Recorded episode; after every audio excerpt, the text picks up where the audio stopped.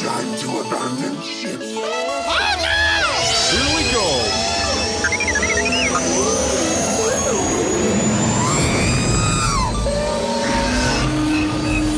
Can I persuade you to join us for a drink? It's a tradition.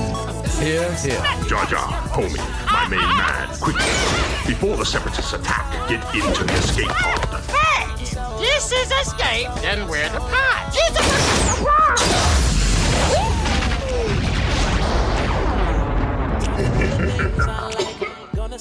Welcome back to Star Wars Escape Pod.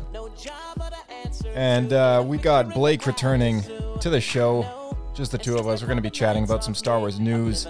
And uh, more recently, the headlines. Uh, people have been attending Galactic Star Cruiser for the first time. The first wave of uh, test audiences, I guess you could say. And they all happen to be these internet influencers. A term that I was more recently introduced to only like a year and a half ago. Didn't even know it was a thing. So, let's get into all these headlines and talk some Star Wars.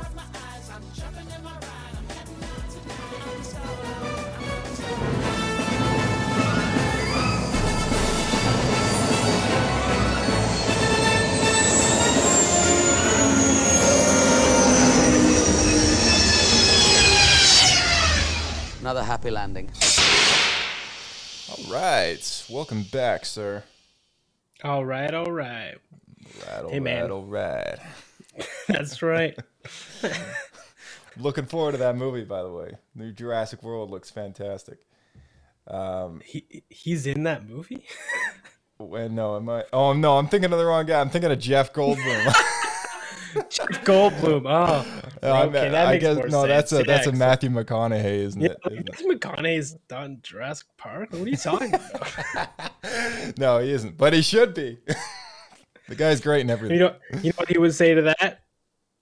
all right, all right, all right. That's right. Jeff Goldblum's right. good too, though. yeah, he is. Yeah. Did you, did you ever see the the YouTube video of him just doing the laugh from the first Jurassic Park movie? All right, Yes, the one. rascal. such, an, such an awkward like growl kind of Yeah, like yeah. laughing noise so goofy it's the best part of the whole movie That's awesome. Um, yeah, so uh, a lot of a lot of headlines been been poking around the internet lately about Galactic Star Cruiser. Now this is this is something that they've been in the talks for uh, so long at this point. I feel like it's been a while since we were introduced to this idea that there'd be uh, basically just this artificial Star Wars cruise that people can do at, at Disney World, right? You remember this? um i, I found out about it a little bit late because uh after galaxy's edge wasn't what i was hoping it would be i kind of stopped paying attention to the whole disney park stuff and then i came across a bunch of youtube videos when it was kind of going viral when they first announced the prices and that's when i first caught on to the whole situation Gotcha. Okay. All right. Yeah. So uh, you know what? Let's let's take a quick listen to this this video here. It was a new video that just launched as of today. Uh, it's called "Dispatches from the Halcyon: uh, colon the story," and uh, you know Star Wars Star Wars YouTube channel's Kristin Baver is going to be uh, just sharing a little bit with the general public about this experience.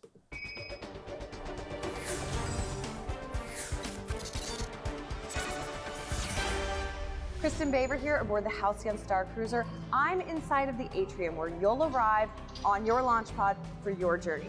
This is where the story begins, and you'll be fully immersed for your entire visit. Let's learn all about it.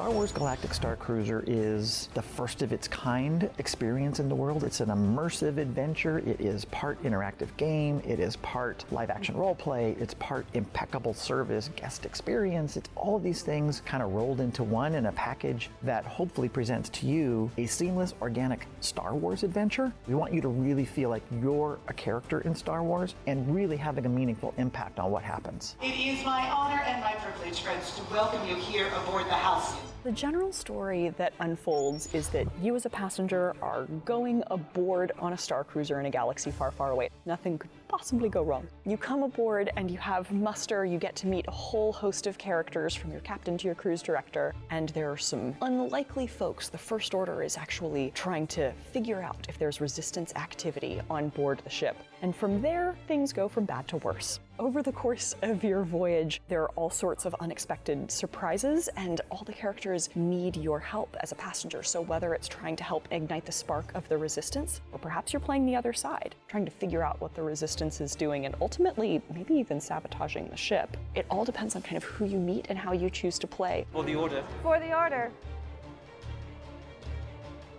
Ignite the spark. This project is different from anything else we've ever done, mostly because of the length. We've never had something where people stay overnight and stay within the same story for two days, two nights. So that offered really interesting challenge in that how do you make a big overarching story that's clear to everyone while also having so many individual paths that the passengers can take and stories that the passengers themselves influence. It was such a fun challenge to deal with that and thankfully Walt Disney Imagineering had some really great story architects on their side that figured out the puzzle of it all. Ignite your lightsaber. There's always an amazing challenge with doing something that's never been done before. This project in particular brings together so many different disciplines that have all sort of worked in conjunction but never have deeply integrated at this level. So we're creating this brand new brand of immersive storytelling that interweaves live performers and technology in your personal mobile device. It really is a brand new type of experience. If I could give one piece of advice before you board the Halcyon Star Cruiser, no matter who you are, no matter how you think about Star Wars, we've already designed for you. If you love Star Wars and you're ready to dive in, we're ready. If you have no idea what Star Wars is about, we're ready for you. The idea, just be yourself, have fun, and I would say be a little curious. All right, so uh, there's some details here about the price of this thing. Two guests per cabin, twelve oh nine per guest per night. Total voyage for two people, four thousand eight hundred nine dollars. All right, for two people. For it two seems people. actually a bit bit lower than the first time they announced it. Yeah. So, uh, so well, I mean, that's for two people, right? So, three guests per cabin, which is two adults and one child specifically. Uh, eight eighty nine per guest per night, or five thousand three hundred dollars for the whole voyage. Four guests, because which is mandatory two two nights. Exactly. Yeah. Four guests per cabin, which is pretty much the size of most families. Three adults, one child, kind of thing. Seven fifty per night. Six thousand dollars for two nights. Yeah. Two night experience. That's that's like the uh, that's what I think that's the price that you and I remember because that was like the that's the staple kind of fam. This is a family thing, right? And and it's like families will be paying six thousand dollars to take their their family to this thing, right? And it's like that's Which only is uh, crazy. Keep in mind, this is the starting from. This is the standard cabin rates. Um, above the cabin rates, they don't even list them, but there is a- an option for a Grand Captain Suite, a Galaxy class suite, and further. Uh, no, no, and that's uh, that's the last one. So there's there's just the three classes. Uh, Yeah. Pretty nuts. But um, Do they have is the prices on the other two? I kind of want to know. They're uh no, so so the other the other the other options for the the other rooms, uh they they don't have them listed unfortunately, but uh, they do uh, share what is included with the rooms. So for the Grand Captain Suite, it's a two bedroom and uh, sleeps eight passengers. Room configuration: two queen beds, two berths, which is bunk beds, uh, one for uh, for one adult each. A two wall pull out pull down beds for one adult each. Cabin amenities: mini fri- refrigerator, hair dryer, cabin safe, phone with voicemail messaging, interactive TV, H2O plus uh, spa, bath, and That- shower products. That means that uh, they'll give you tap water if you pay extra. yeah. And then the top of the line Galaxy class suite uh include uh, well I get I, I don't know if it's top line or not. Uh maybe not. I don't know. It says it sleeps four passengers, queen bed, two wall pull down. No, this has got to be cheaper. It's got to be smaller. Um and it has a uh, mini refrigerator, hair dryer, in cabin safe, phone with indoor. Okay, it's got all the same stuff. Uh, so the biggest room that you can get, I guess, is the Grand Captain Suite, and oh yeah, I'm going backwards on the list here. Standard cabin sleep between four and five passengers, and uh, oh, they all got those cabin amenities. Okay, but the room is much nicer on uh, on the on the uh, Grand Captain Suite. I'm just looking at it right now. They got like super That nice sense. Couches. I, assume there's only one if it's the captain's suite because you can only have one captain, right? Yeah, I don't know. I wouldn't. I wouldn't be surprised if they're just if maybe there's like two or three aboard the whole thing. I don't know how big this thing is. I mean, here we are talking about it, and then like there's people out there that have actually been to this thing. but uh, uh, having watched the video though, like, did you get any new any new details from from seeing that stuff? New details. Yeah, I guess we got filled in a bit on how it's actually going to fun- like function because the trailer they put out before it was removed, uh, it's uh, I think the the trailer was really streamlined and it felt less. Uh, it felt like it, in the trailer it'd be less uh, like goal oriented. I guess it felt like like a regular cruise almost, where you could go to the cantina Yeah. and there'd be a Twi'lek singing or whatever. Right. Uh, Whereas this this video, it felt a lot more like you're going on like a like a, D&D quest almost, right? Like you have to participate. Yeah, so it's interesting that you mentioned that because uh, um, I feel like uh, there's an older video with the uh, some of the Disney cast members. I guess the more higher up people. Some of them made appearances in this video as well. Uh, but they were talking about the behind the scenes. They did like a 45 minute interview, and that is something that they did bring up. Like they said, you can just chill and you can just not participate in that stuff, and it's still going to be kind of like a cruise, right? Like like an enjoyable kind of experience where uh, you're just aboard the Halcyon Legacy and you can go crash in your room, you can go for lunch, you can enjoy the entertainment aboard. If you want to participate in some of the stories and this and that, you can. Uh, there's been a lot of hype about this online. A lot of influencers, like these are people who uh, kind of advertise products and vlog, and like they're just internet celebrity people, right? And I didn't even I didn't even know that the term influencer was a thing until a year and a half or two years ago. I'm just maybe new to the concept that people actually do this for a living, but It's uh, been a thing for a while, Josh. You're, you're behind the times. I'm a little behind the times, I guess. Yeah, but uh, I mean, yeah. Uh, uh, um, uh, I was watching one particular influencer, and uh, they were having a really, uh, really nice time. And and w- one thing that really stuck out to me aboard this experience is you can actually dress up on the Halcyon Legacy, right? What's funny is that raises one of my first issues. I think dressing up should be mandatory. I think I, I do. I think Yeah. as you get there, they should give you a wardrobe to wear while you're there because the idea is it for it to be as immersive as possible. And I, if I'm looking around looking at people with Hawaiian shirts and khaki pants, that's going to take me right out. Just saying. When you're paying that kind of money, uh, I can see where your train of thought is going there. And yeah, in a way, I agree. I don't know how likely it is that they'd be able to enforce such a thing, but uh, but yeah, I mean, when you're looking at a price tag like that, you do want it to be like the most immersive it can be, right? Like I don't want to. And they should just let you keep the clothes for that price range. Like Yeah. honestly, like if this was a Harry Potter version, I would expect them to give you robes. Oh yeah, yeah, hundred percent, yeah. Um, and so I think this should be the same thing. You're you're totally right. I think uh, um and and let's just let's take a look at what this includes because um uh, uh I'm on the uh, there, there's a there's a a URL people can go to at home if you want to check this out. Uh, it's super long, and I'm gonna just drop it in the description of the podcast episode because it's it's at DisneyWorld.disney.go.com slash a bunch of other things, um, and it's the official Star Wars Galactic Star Cruiser site now and there's uh, there's a bunch of highlights on on their website which kind of displays some of the o- like overall things that you get in your package as well as some of the things that you can do on the ship so maybe we can just like walk through them and kind of uh, go through exactly what this is all about seeing as we weren't invited Not yet. We'll be invited to the next one. It'll be prequel era, so we'll we'll enjoy it more. Yeah, fingers crossed. okay, so a little bit about the ship. Uh, the Halcyon Star Cruiser is the jewel of the Chandrila Star Line, uh, aboard a 100 cabin Corellian MPO 1400 model Star Cruiser. You'll voyage to the far reaches of the galaxy in legendary comfort and style. Recently refurbished and retrofitted, the Star Cruiser combines modern conveniences with the romance of the age of exploration. That last part is key because, as we know from recent history, the Halcyon Legacy has existed for a very long time. They're currently uh, putting out very similar to uh, what we had with Galaxy's Edge. Uh, they're putting out a Marvel comic series and various novels that try to integrate that ship into their uh, canon stories and try and make it part of the overall narrative of Star Wars as a whole. So that way, your experience on board just has a little bit more meaning if you read that stuff.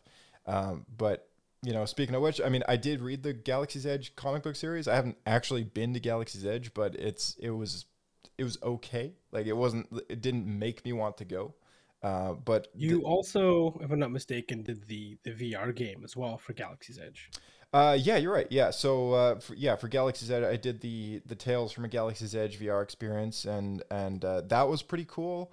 Um, I can't say that it was, again, it was just so unique in a way that you could look out the window of the cantina or whatever it's called. Um, I, I totally forget what it's called now. Uh, it's not Dok-Ondar's, is it? No, it's something else. But uh, Seezelslak's, yeah, Seezelslak's Cantina, and uh, you can look out the window, and you're looking out over over uh, Galaxy's Edge, like the how the theme park's laid out, and you're kind of in one of the buildings that if you were physically in Galaxy's Edge, you'd be able to see and look up at the window. But in the VR experience, you're looking out of the window from the other side, and you're looking down on the Millennium Falcon parked in the thing, and uh, you know you don't really see a whole lot beyond kind of you know really low res geometry beyond uh, the reaches of the park, but uh, it's it's pretty cool, right? Like like they've done it in a way that you can experience the the wilderness of the planet of Batuu rather than just the spaceport. And then to get the spaceport experience, you go to or the Black Spire experience, you go to Galaxy's Edge to experience what Black Spire Outpost is like, right? So I think we're seeing a lot of this kind of multi-threaded story initiative going on through comics, novels, physical experiences, video games. They're all trying to tie it together so that people can just kind of segue into the next thing and further experience the same thing from a different lens. So it's a neat it's a neat idea. Let me ask you this though. At what what amount of stuff is too much stuff?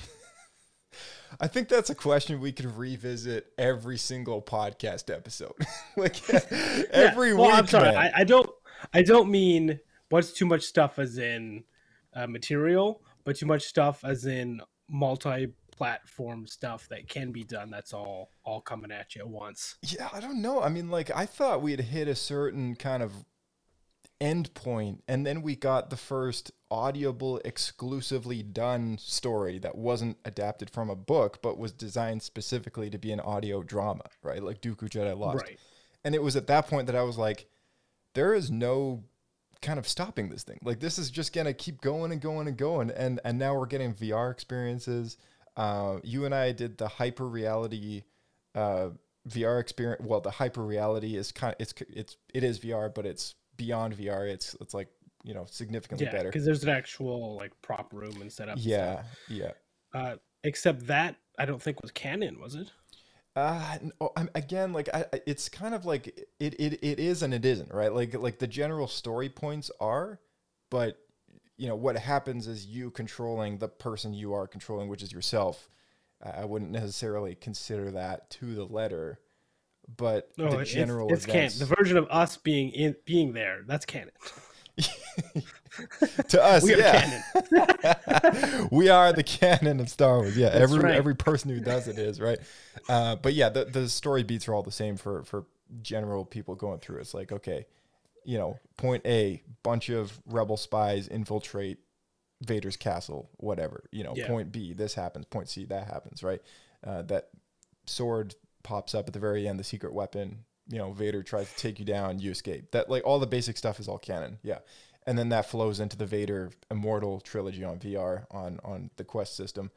Uh, but yeah, it's it's like you're right though. I mean, like when does it stop, right? And now we've got a Star Wars hotel, uh, which is basically just a Star Wars cruise, and you go and uh, enjoy a luxury cruise aboard the Halcyon Legacy, and and um, it's it's vastly expensive. And uh, just as a comparison, I gotta here- tell you, I was not expecting that cruise to be canon.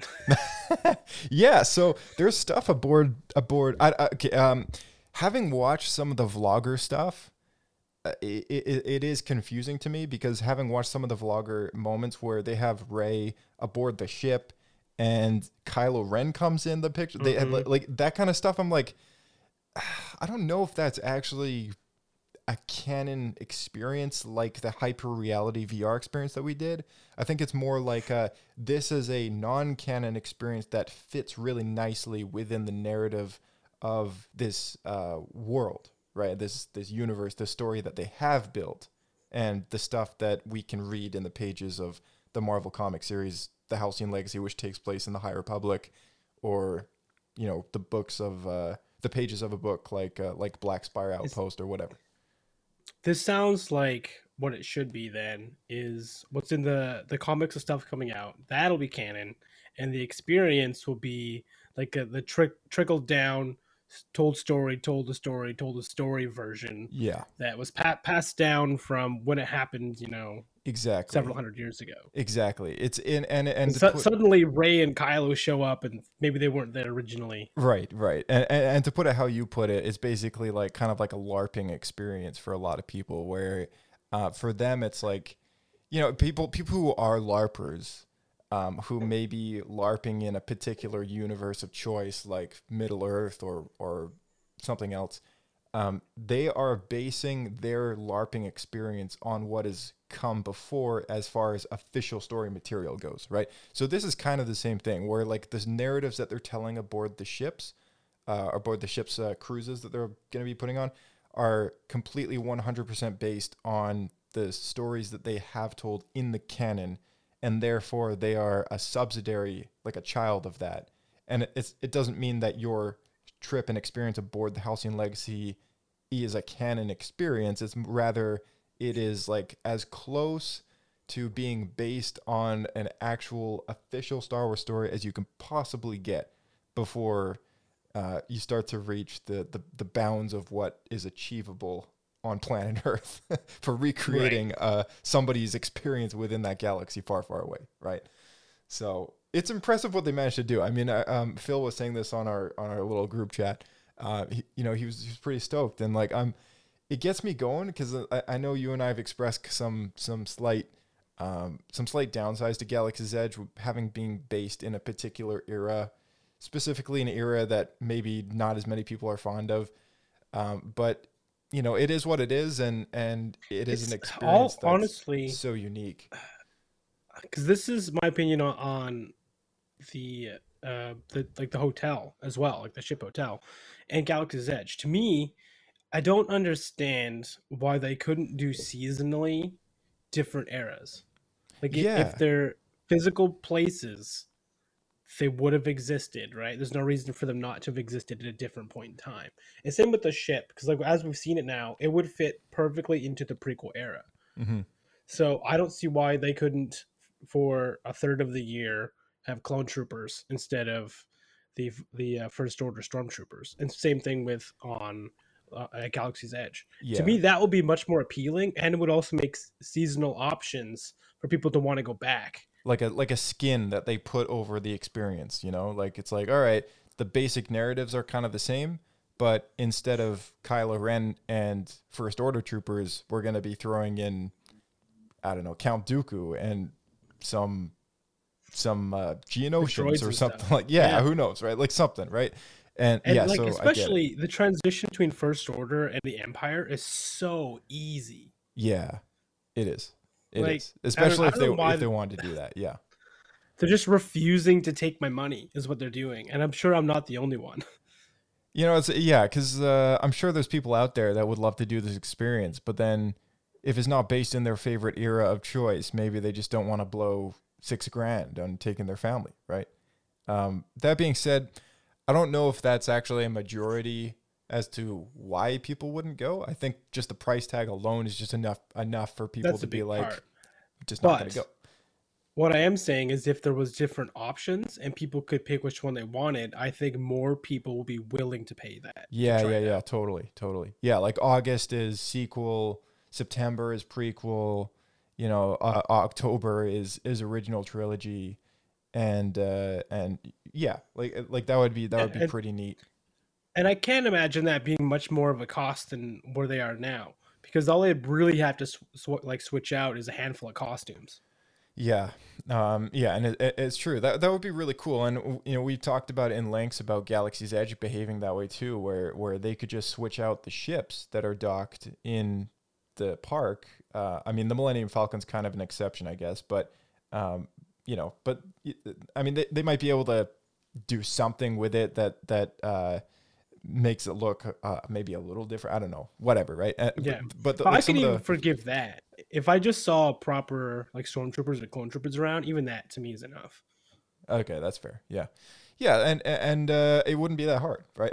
it wouldn't be that hard at all. But um, it just it is kind of crazy that uh, Star Star Wars is owned by Disney. You go to Disney, um, you won't see someone walking around in uh, in a Padme costume or in a Leia costume, right? Like officially, uh, at least. Well, unless you knowledge. you and I did that. yeah, yeah. Like the only, the, yeah. At least as far as I know, they just don't do that unless it's like a parade or something like that. Um, the actual in-park experience of Batuu, uh, it's exclusively sequel Disney Star Wars is what we would call it, right? So, uh, yeah. But um, for the price, going back to the cost of this thing though, just for a just for a benchmark, uh, let's just round it up. So thirteen ninety, two people, uh, ten days at Disney World with the Park Hopper Plus, fourteen hundred dollars. All right, basically fourteen hundred dollars for two people to attend Disney World with a Park Hopper Plus for ten days straight, compared to two day voyage on the Galactic Star Cruiser for two people at a whopping forty eight hundred dollars US. Crazy, right? That is You could go to. Disney Disney World for a month. A month. Same price. Like you could go to Disney World for a month for the same price for two people, then attend uh, this two day experience, right? And that to me is just it blows me away. I'm like, okay, um, that's not including stay, right? I'm sure somebody would love to spend maybe a little more than fourteen hundred dollars to actually pay for like a nice Disney hotel, get like a nice maybe seven day experience out of it, and still pay less than forty eight hundred dollars. It's true. And with the uh the like the ship's cost, I believe that doesn't include any alcohol. I think it includes food, but it doesn't include any extras, and they're trying to nickel and dime you your whole way through. That's what I was understanding. Yeah, so let's uh that being said, let's let's take a look at what actually is included in this in this tour, shall we? Um some of the uh some of the oh, here it is. Here dining. Dining. Let's take a look at dining. Uh dining aboard the Star Cruiser. Uh, eat in style. Uh, uh, dinner on the first night of your venture. The crown of Corellia dining room transforms for dinner into an, excite, uh, an enticing table service supper club with a special musical appearance by a galactic superstar. You'll enjoy a special evening with distinctive dining and entertainment as you socialize with passengers and crew.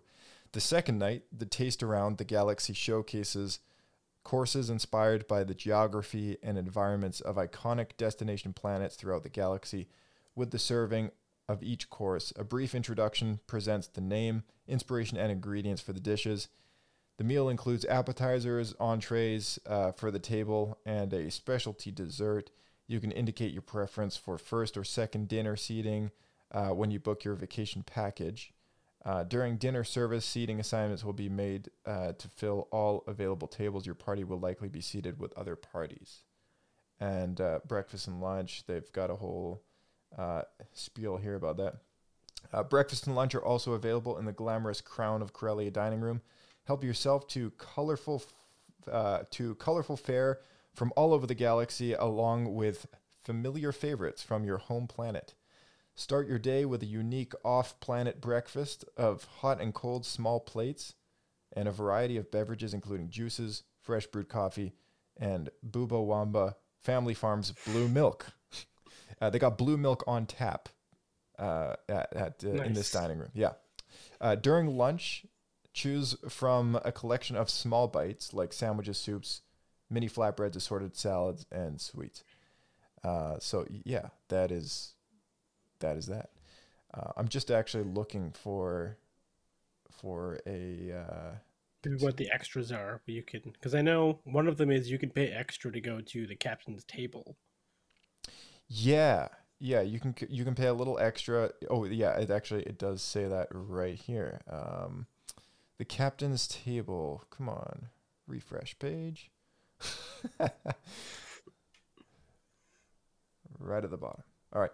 Um, so the captain's table. Arrange to sit at the captain's table for a specially memorable dinner experience. Enjoy extra courses, the captain's favorite dishes while seated in the prime location in the center of the Crown of Corellia dining room.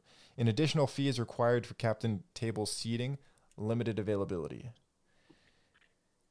There you go. Uh, and uh, let's take a look at what your package includes if you were to plan the a trip over this two night voyage. What's included? A two night stay in a cabin or suite, ongoing immersive and interactive entertainment where choices determine your experience. That's just part of the experience of paying for this giant thing. Uh, there's characters talking to each other. If you go near them, you might hear some dialogue that might be part of an ongoing story aboard the ship, and you can actually piece together certain stories and try and even find characters and go on little quests and help them smuggle stuff past first order checkpoints or whatever. Like there's there's a lot of stuff like that going on. Food and beverages on the Star Cruiser, excluding alcohol and special beverages, and a quick service meal at Docking Bay 7 Food and Cargo or other select locations at Disney's Hollywood Studios. That's a little convoluted there, but basically, food and beverages on the Star Cruiser are included, plus a quick meal service at Docking Bay 7 Food and Cargo. What's not included is alcoholic and specialty beverages. They should have said so that. I guess that's pretty standard for a lot of Disney stuff. I think that's the case on the cruise as well, like their sh- their actual cruises. Right, right, yeah. Um, admission to Disney's Hollywood Studios for your planetary excursion to Star Wars Galaxy's Edge, valet parking, and exclusive Star Wars Galactic Star, Star Cruiser Magic Band. Uh, Magic Bands are these wristbands now that you can buy.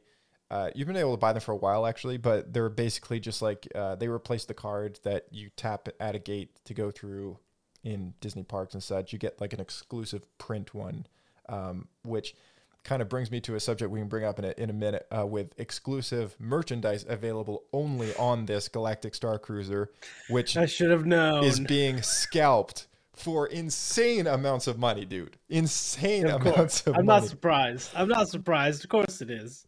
All right, yeah. So, um, abort. But here, here's the thing: you pay all this money to stay in this Star Cruiser for two nights, and they give you the admission to go to Disney's Hollywood Studios, specifically where Galaxy's Edge is, right? To kind of say, here you go, you can enjoy our Disney park free of charge. You know, because you've already paid us so much money. bonus. Yeah, Yeah. you know, feel free to burn some time in our uh, in our uh, in our one of our many parks where st- you can pay like a hundred dollars to go in for a day anyways right Yeah. it's like it's like that they didn't even mention a park hopper pass they didn't even say you can you can just go to whatever park you want i think it's because there is some sort of direct link from the galactic star cruiser that you can actually go into like a landing um, pod or something and you get taken. Yeah, I think there's a building. Yeah, you, get go through. taken to like a docking building. Right. It's a bit like the Hogwarts Express, I think, maybe for um for people who have gone to the Wizarding World that take you between the parks. Like I think it's something similar to that. Uh, I could be mistaken, but that's kind of what what uh, I read a while ago. I don't know if that's actually been fulfilled or not. Um, but yeah, it's uh, it's interesting. Uh, so um, you know, you get access to one park, and it's like, why would you burn any time in Batuu at all when you're paying like like almost five A grand? Like- yeah.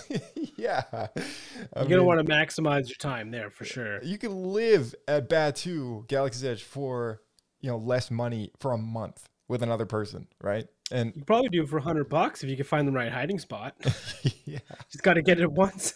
just got to find the right little little nook and cranny in the Millennium Falcon, you know. That's right. yeah, um, but that's uh, that's some of the details there for Galactic Star Cruiser. Well, I'll tell you what. If I win the lottery, I will check it out. It- yeah, and that's that's what I've been telling people too, because you know, naturally being such a big Star Wars fan myself, like I'm sure you've been asked as well by people, are you going to Galactic Star Cruiser? My first answer right away off the top of my head, I'm like, no. like, I don't plan on spending that kind of money though. I mean, like the experience sounds cool, and I mean we can sit here criticizing it all we want, but I mean, quite frankly, do I want to spend that kind of money to even bother? Not really.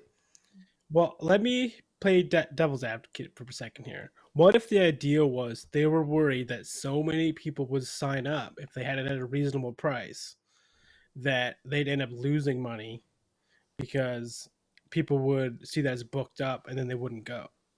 And so they wanted to try to like put pressure to stop the majority of people from coming in and then just bring in the people that want to pay top dollar. And then if this doesn't work, they can start lowering the price. Mm-hmm. Yeah, um, it's possible they could start lowering the price. I mean, you know, I mean, look- if people aren't going, they're not going to like. If people do not go to it and pay that price, they're going to have to lower it, right? So- right, right. Yeah, and, and that's that I think is a is a huge issue. When that first trailer came out and they got word that people were um, canceling their their their stay, uh, I think they, they had a bit of a shock. So they pulled that initial teaser trailer, and uh, you know, and, and it's just it's one of those things where it's like, okay, they don't really have a whole lot of faith that people are gonna firstly enjoy this experience. It's worth mentioning that um, that if you look up Galactic Star Cruiser on Google, there is already a Google review of the hotel, like of the resort, currently sitting at a healthy 2.7 stars on Google reviews. Now, mind you, of, of five or of ten? Out of five. Out of five. Um, Okay. But mind you, this is uh, Google. Uh, anyone can write a review. Anyone can give it a star rating. Yeah. It's probably not accurate to assume that 2.7 is realistic. I, I'm pretty sure there's just a lot of haters out there that are like, "Oh, I can't afford to go. I'm just gonna like Yeah. one star it." you know? Un- unquestionably, I would if there's more than like 500 reviews at this point, I wouldn't believe it because there's, there's no way there's more than 56. that many people who've even gone yet. Well, there's 56, and I think I think this will Okay. this will go up in time as as time goes by. Because I, I mean, the only people that have actually stayed there so far are these initial kind of this test audience, people who haven't even paid to go. They've just been invited to go, and probably survey, probably answer some feedback forms after their stay. Uh, probably and put up YouTube videos and whatever advertising. yeah, right? exactly. They want they want this thing to be kind of blown all over the internet for um, for com- you know it, it, it's free commercial for them, right? If they if somebody like an influencer has fifty thousand followers or even more, like maybe a million followers on on YouTube, that's a million people or fifty thousand people or whatever, how many hundreds of thousands of views that they end up getting after at the end of the day that is free advertising for Disney because this person walked in, had a free experience, had a great experience because it was free, said a lot of good things about it, and made a video about it, right? And and they're Yeah. good Yeah. video. They're talented people making talented videos, right? So And let's say that 10 people watch those videos and decide to go. Disney just made an extra 50 grand. yeah. Like, that's it. That's 10 people. Exactly. They only need 10 people to watch a video from one of these like people and and go, I'm going. And there you go, right? Like that's just That's a lot of cash. Yeah. So one one event like this, with all these influencers kind of attending uh, this free kind of experience that they've been getting this trial run for, out of it's it's uh it's nice. It's it's it's just what Disney wants because it's it's free it's free advertising, right? So um, Makes yeah. sense. Yeah, yeah.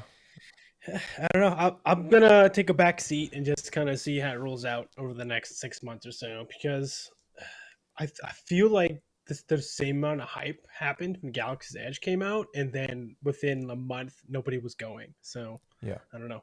See what happens. We'll see what happens. Yeah. Uh, the last thing about Galactic Star Cruiser that I'm going to bring up is what I mentioned earlier about the merch. Okay. Um, now, there's some ridiculous photographs online of people taking snapshots of eBay listings and such and such. Uh, do you know those little remote control droids that you could get from Disney World, uh, Galaxy's Edge? Yeah. I think you've seen them before. Uh, yeah, they're little, you know, got a little controller, and you. I think you some of them you can build yourself or whatever.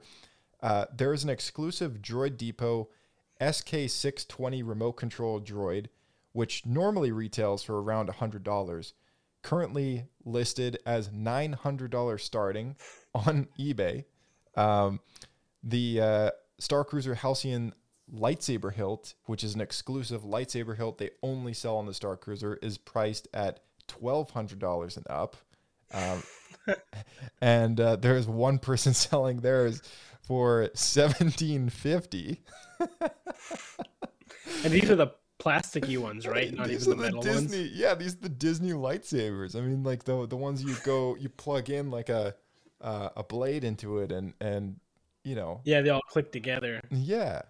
And Not like the like the Force Effects lightsabers, the the, the Black No. Series, right? Exa- No, exactly. Yeah, and uh, and you know, speaking of which, and again, this is people who have gone because they've been invited there.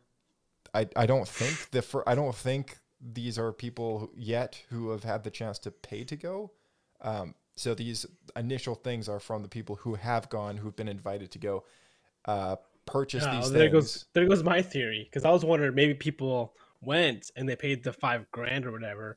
Like, man, I gotta I gotta sell some of this stuff to make my money back. It's actually yeah. So so that, I think that's what's so scummy about this is because these are people who are like went for free and they're trying to make money off money. man, like uh, it. Just it just gets me you know it gets me going, This man. is what it is, man. You see an opportunity. Just, you know you know you know you know what Lando would say. This deal is getting worse all the time. Oh, or the opposite. In this case, Lando will be very excited. There's very uh, there's profits to be made here. This deal is very fair, and I'm happy to be a part of it. Come on, let's keep a little optimism. That kind of summarizes and wraps up, I guess, our topic on Halcyon Legacy. I mean, those of you guys who are interested in going, um, you know, if any of our listeners are, are going to this thing and, uh, you know, you're, you're, you look at that price tag, you're like, I don't care, I'm going. Uh, I admire the enthusiasm and I would love to, uh, or we would love to hear about your experience. So, you know, feel free to send a detailed email or voicemail or whatever. Uh, if you have gone, let us know your thoughts. And, uh, you know, we'd love to, uh, love to hear all about it. So, um, n- next headline, I guess, uh, to bring up um, Star Wars Eclipse. It's uh, it's not very talked about these days. Uh, a lot of people. Oh yeah, A lot of people There- purposely. There's that big controversy, and then it just vanished. Yeah, yeah. A lot of people trying to avoid talking about this, and um, I feel like avoiding or blacking out anything, um, it's just not. It, it's just not a culture I, I care to um, partake in, man. I mean, I mean, everyone in every place has got their got their issues, and and like like other other workplaces, um, you know, this this studio happening to produce this game happens to just be a very undesirable place to work, and you know, there's no shame in admitting that, right? Uh, it's a terrible thing. All these people who are, are just you know miserable working there, you know, it really But sucks. I feel like it's almost worse to then boycott the product that they made because of all those people in that horrible situation putting Right. all that effort and love into it. Yeah, I mean, I'm sure somebody likes working there because you know they do have people working there, and uh, there's a you know uh uh there's so many games. It's it's a big market. These people could easily work somewhere else if they wanted to, um, but um, because of this um, ordeal with this game and the, the problems happening over there, I grabbed this headline off of off the internet. Uh, Star Wars Eclipse is now expected to release in 2027 or 2028 due to the difficulties of hiring staff for this game. Uh, back in December, Quantic Dream had over 60 job openings available at their French location, which is their main headquarters, which remains the case today with 67 vacancies currently listed on the site.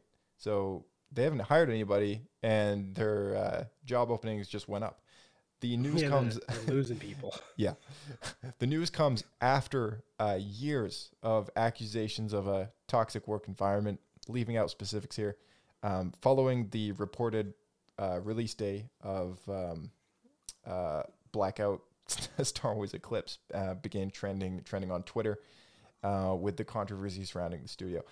And again, I don't mean to support this hashtag. Um, I don't like to get involved in those kind of politics. I don't. I no, neither of us do.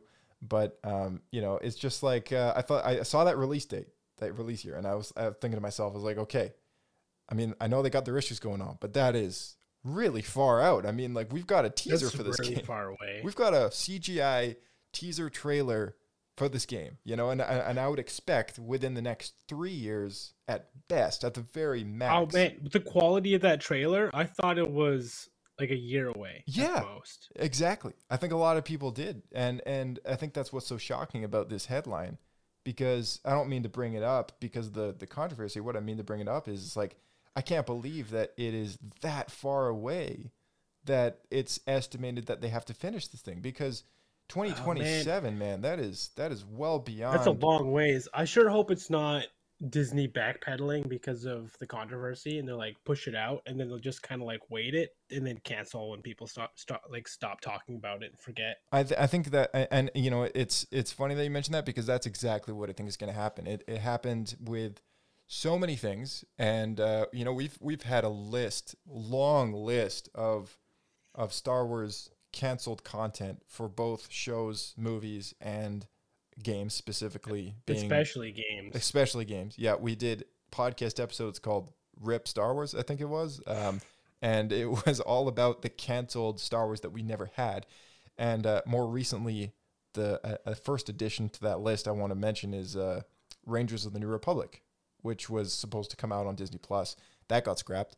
And, you know, it, it just happens to be this thing all the time. We get these headlines where something's announced, then it gets canceled. And I feel like this just doesn't happen. So it's a controversy too, right? like, that was always is. canceled. Yeah, it's always someone because, got uh, Cara fired. Dune. Yeah, it's always either someone got fired, someone left because of creative differences, or uh, we've just decided to cancel this for who knows why, right? And it's one of those three reasons all the time. I mean, thirteen thirteen never had a good reason other than we're buying the company, Yeah. and we don't want to bother continuing any current ongoing projects. We don't want to start from scratch.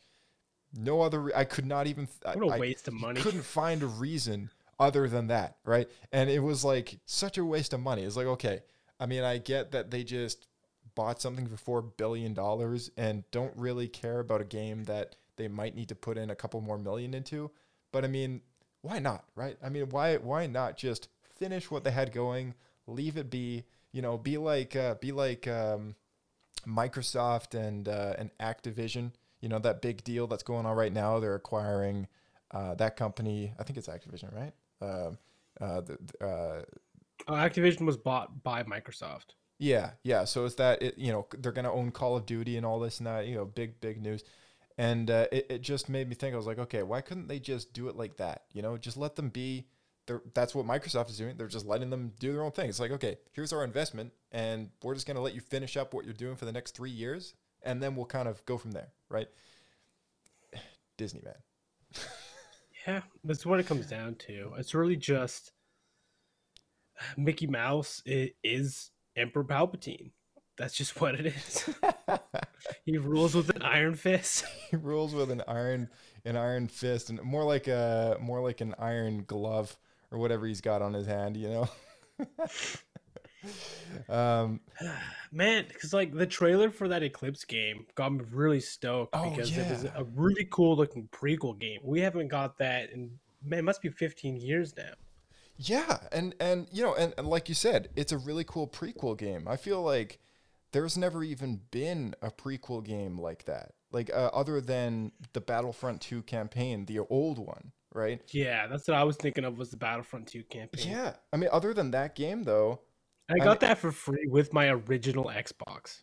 Yeah, nice. That's how long it's been. Score. but it's so it's so true. I mean, as far as actual story content games go, it's been so long. It's been like 20 years since we had. Yeah. Um, I, I also want to mention uh, shout out to Starfighter, which is a, a Phantom Menace based game uh, that that told the story of three different pilots uh, before and during and uh, after the events of the Phantom Menace, and that was a pretty cool game.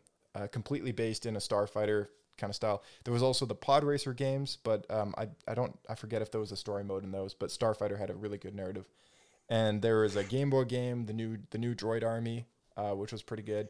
but yeah, There's I- that racing game that was kind of like uh, Mario Kart, but everyone was Yeah. in pod racers. Bombad Racers or something. That's the like that. one. Yeah, yeah. Bryce loves that game, right? it's a good game, man. It's fun. Yeah, but I mean, it's it's it's true, right? Like like it's been so long since we had a decent prequel era based Star Wars game, and I'm not counting Jedi Fallen Order because that is technically in a different era. Um, it's post. It's yeah. yeah, it's post, and and it's uh, at the halfway. It's well, it's like five years after Episode Three, right? So it's like just far enough away that it kind of is its own era in itself, right? And um, and yeah, I mean, I would love to see uh, a game based before all the movies. I mean, that's other than KOTOR and the High Republic and uh, Yeah, but that's way before. That's way so before. it's almost yeah. its, its own thing again. And don't get me wrong, those games are fun too. But I I, I want to say that I think the thing I'm most ex- that gets me most excited about with the High Republic stuff is that we could get like a, a proper like uh Repu- like Republic Mhm. video game. Yeah. think that'd be so much fun. Yeah. like, proper as we saw at the beginning of the prequels, the Jedi Order and the, the Republic as it was, and dealing with the galaxy at that time, because we didn't really Right. get a lot other than the Clone Wars itself. Yeah, exactly. And and uh, you know, and and we'd also with this game get a very cool cinematic depiction of what what this era is going to look like because games can be very very well uh, art I guess art artistically driven in a way to tell a story visually, right? Because you're playing as a character that might be able to free roam around a certain environment. And I'm thinking of Jedi Fallen Order right now going in that one, we got to explore a lot of the uh, the fortress of Nur, which was like the fortress that the Inquisitors are from. We also got to explore a lot of cool stuff on Dathomir, various other planets, and that was awesome. Like we got to see a lot of stuff, and that just helps the world building of Star Wars, right? And so when I look at a game like this one, which is supposed to be very story driven, that just gets me super excited because now it's like here's an era in which they are trying to flesh out within the pages of comic books, novels, and now an audiobook and VR and uh, you know, and it's like how do we visually perceive this new era that they're trying to tell this story with? Because other than a comic book and the cover of novels, we don't really get a whole lot of depictions like are like uh, as to what they uh, have in uh, envisioned for these uh, characters and planets and, and stuff yeah, like that. just the artwork they've released. Just the artwork they released, yeah, and and to a lot of people, they may it. have not even seen it. Right to the mainstream audience of Star Wars, you tell them, "Have you seen anything in relation to the High Republic?" They'll probably say no, and you know that's exactly the mainstream audience. I think that this game is supposed to target is it's a Star Wars video game, which even non-Star Wars watchers tend to play the video games for Star Wars, right? And there, you know, there's people that I work with, not a fan of the movies at all, but they're like, "Oh, dude, Battlefront 2, awesome game," uh, or Jedi Fallen Order, awesome game. Squadrons, fantastic, right? Like, like that's games just connect with people in a way that sometimes the movies don't.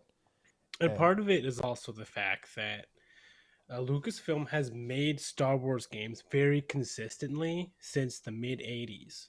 Yeah. So even through the 90s and stuff, there were Star Wars games coming out. So a lot of people have just always played Star Wars games. Right, right. It's So a bit like Star Wars merch. They're not going to read the books. They're not going to read any comics or anything, but they've just always played the Star Wars game that came out, right? Yeah, and it, it's it's it's a very well integrated and important kind of uh, label of the Star Wars community. It's a bit like Star Wars action figures or Star Wars merch in general, right? Like having a franchise that you could buy stuff for. We were talk, talking about this with Adam. You know, it goes kind of beyond just it's a movie that they are now basing toys on. It's like the the episode five and six were even kind of only produced because the toys and stuff did well. you know, because the merch helped power those those those stories, right?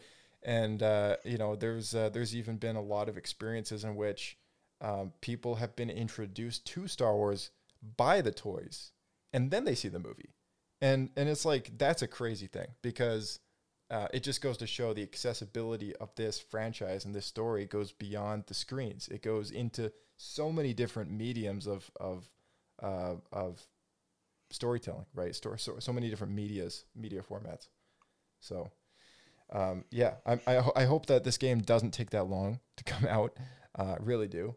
Uh, but uh, True. I feel like as far as mainstream games for Star Wars, it has been a bit of a drought. Yeah, yeah, definitely. Um, that being said, uh, I got one other mainstream topic I want to talk about here. If you want to get into it, it is the Rotten Tomatoes officially uh, uh, official um, article about Star Wars TV ranked by the Tomato Meter. Um, now that Book of Boba Fett has wrapped in its entirety, reviews are out, people have seen it. Uh, this show is now also on the list, and uh, it is throwing in seven shows. This includes Star Wars Visions, Resistance, Clone Wars, Mandalorian, Book of Boba, Rebels, all that stuff. And uh, so, So this is this is shows, not movies. uh, yes, these are shows, not movies. All right. So let's just run down the list and just let me know your thoughts on this. Um, Okay, well, I think first we've already looked at it, so you already know the answer. But I'm curious what you would have thought it would have been before seeing it. Yeah. Um, so I thought I thought either Mandalorian or Clone Wars would be number one. It is That not. was my thoughts too. It is not. Ah, man, I, I thought it'd be Mando then Clone Wars. That was my thoughts. Yeah. So so let's get into it. Let's start from the bottom of the barrel, okay? Uh, with a general 67% fresh tomato rating, The Book of Boba Fett, number 7. At the bottom. At the bottom. What are your thoughts on that? Oh wow. I'm mixed feelings. I'm surprised. I would have put it. Wait, did this include Star Wars Resistance? Yes. Oh my gosh. What has happened? What is wrong with the world? okay. I would have put it pretty high. I probably would have put it number three. I would have put it below Mando and below Clone Wars. below uh below Mando, below Clone Wars. Uh okay, so yeah, this, is- this above is above Rebels, above Resistance, and I'm missing one. uh oh, oh, Visions. wait. Visions, the anime. Visions. Yeah. Visions is hard to put in there because it's it's so different. It is different. Uh, I think I still put it above Visions. Visions has some really cool stuff, but it was kind of all over the place. Yeah, I agree. I agree. Um, uh, number six, The Bad Batch. Okay, we're only one season into the show, Mm. with a season two promise to come out this year. Um, but this is this is even. I wouldn't have put that there either. I wouldn't have put that there either. No, I, I, it's a little it's a little confusing. But uh, this is Why is that below Resistance? This is at a fresh 88%. All right. That's still really high. But I mean, to, to what's more confusing is that other shows beat this out, right? Okay. So number five is Star Wars Resistance at 92%. This is a 92? 92%. I mean, I enjoyed it, but it, it, it honestly, the content wasn't that great, and it should have been at the bottom. Like it was entertaining at best. Um, okay, so uh, we're actually uh, we're gonna get a call now from uh, from Mr. Ben. Mr. Ben, where is he? Hello. There he is. Oh, oh, he's calling in. He's calling in. Ben. He's calling in. Ben, can you hear me, Ben? Welcome. Come in. Yes, I can hear you. All right. Um, all right. So um, we're just we're just reading down this list, and uh, um, I'm sure you've been listening this whole time. Yep, it was uh, keeping me busy on the drive here. That's right. So um, let's go to the next. Okay, so we're at Star Wars Resistance, which is number five. Okay, ninety-two percent, number five. Um, I I know this is a kids show. I know this is like for younger younger viewers, but I mean to beat out the Bad Batch and the Book of Boba Fett, But little especially the book of Boba Fett. Yeah, very surprising. A little surprising on that one. Yeah. I like I would have put it at the bottom, but not because it's bad. It's because just everything else I consider better. Right, right. Um, I think Resistance has got to be my absolute number seven. That's Yeah. got to be my number seven. If I were to put, if I were to know anything's at the bottom of the barrel for me, it's Star Wars Resistance. We have to keep in mind that that show was created with the audience supposed to be kids ages like s- six through nine. It's a fair point. That's probably the majority of the people that voted for what they thought of that show. There's just a lot of them. yeah. yeah, yeah, yeah. I think um, uh, I don't know. May- maybe there's just less people who've seen it and given it a ranking, or maybe they're comparing it to the likes of like uh, I don't know, Bow on the Go or something like that. Like I other. would still. I feel like it should be directly compared to Bad Batch, Rebels, and Clone Wars. Not so much the live action shows. Right, right. And it still, to me, would fall into last place of those three. Yeah. No, I agree, and oh, and the, throw in the Bad Batch in there too, because that's basically just Clone Wars Oh, the four. sequel. Yeah, Yeah. so it it fall into number four if you were to compare all those shows. But again, it's like a, it's like a slightly so whereas Clone Wars and Bad Batch are kind of like for one age group, Rebels is like half a step down, and then because that had to qualify for Disney Plus standards or sorry Disney XD standards, which is public television Yeah. between ages like eight through ten or something, and then Resistance was even further.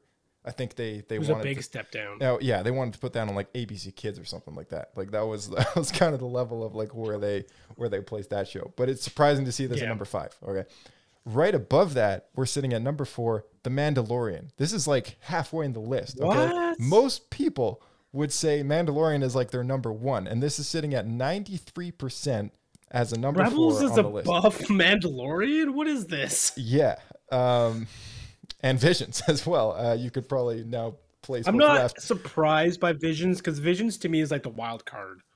there's a lot of people who love anime. So I'm not surprised that Yeah. this is kind of like beating a lot of stuff out, but at the same time, I'm also surprised that it is, right? Yeah, Um, no, I agree. yeah. Mandalorian number four. I don't know. I don't know. I think it deserves a little better. Um, yeah, I would put it at the top. Just saying. I, I agree. It was Star Wars. It was modern Star Wars at its best. mhm. It looked so good. That quality of a storytelling in television was man. The only thing comparable would have been what led the charge, which would have been Game of Thrones. But I put this above that for sure. Right, right. Okay. Other thing is, even though it's at number four, number three, also at 93%, kind of tying it. So they both are kind of at number three and number four, is Star Wars The Clone Wars. And I don't know. I mean, That means Rebels is above Clone Wars. yeah. okay, so that leaves number two and one. Because, I mean, personally, I would have either Mando or Clone Wars as number one. Like, that's just. Yeah, In fact, yeah, I might even here. give Clone Wars the number one. Um, but, you know, whatever. Uh, okay, so that leaves our number two and number one slots left on this tomato meter list. Number two, which also leaves our number one slot being what it is. Number two, Star Wars Visions. The anime. Yeah. Star Wars Visions, which leaves number one as Star Wars Rebels. Okay.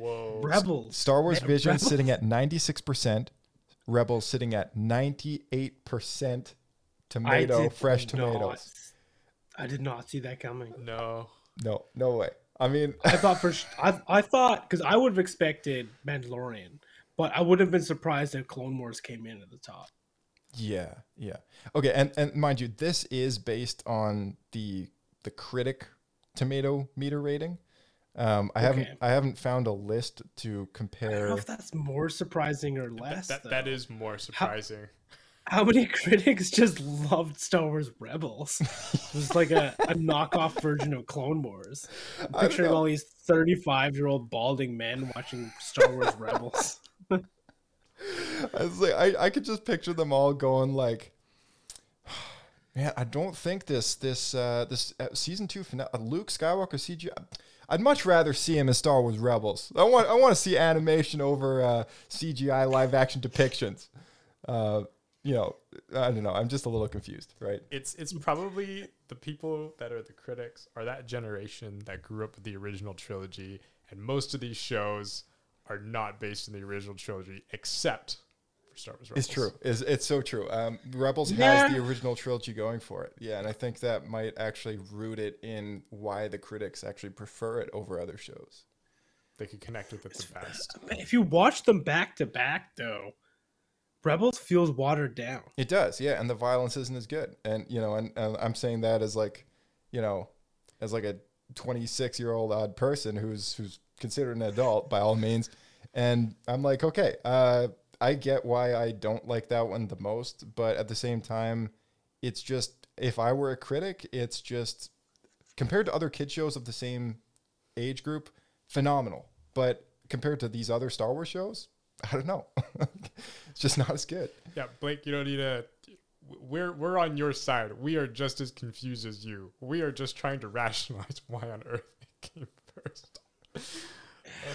Okay, I'm gonna say it just had to have been done by people who just weren't hardcore Star Wars fans. No, yeah, it, it no, yeah, exactly. And that's that's exactly How old are these critics? What kind of critic to me would put Rebels above Mandalorian?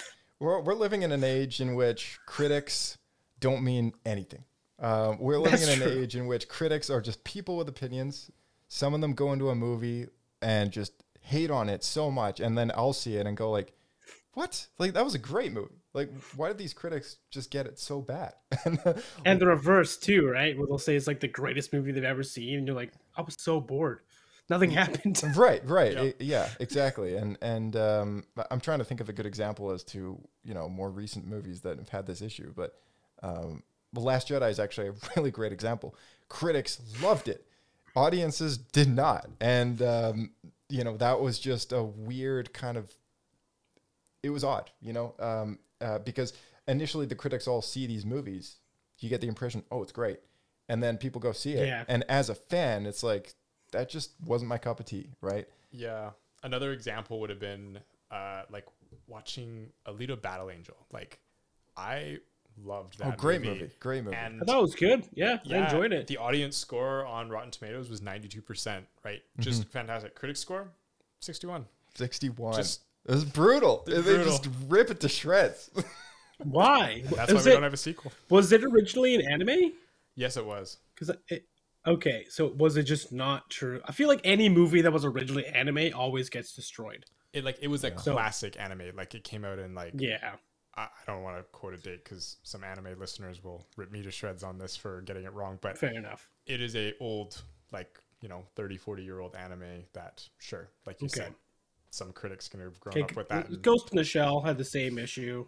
I didn't think that I never saw the anime. Well, I, I watched it recently, but it was long after I watched the movie, the the live action movie, and I didn't think the live action movie was that bad. I enjoyed it.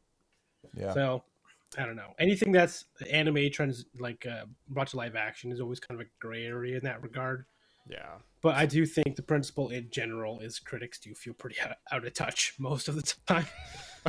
they're just people with opinions like us right so um but i mean they're not comparing to They're- other yeah. they're not they're not coming from a star wars point of view i think they're coming from a how good was this point of view but that still blows me away like that list is still kind of confusing coming from a you know math stats background, I think uh, the, the critics of the future we need like a sample size of you know a few thousand from different age ranges, ethnic groups. Yeah. That that gives you an accurate sample. Right.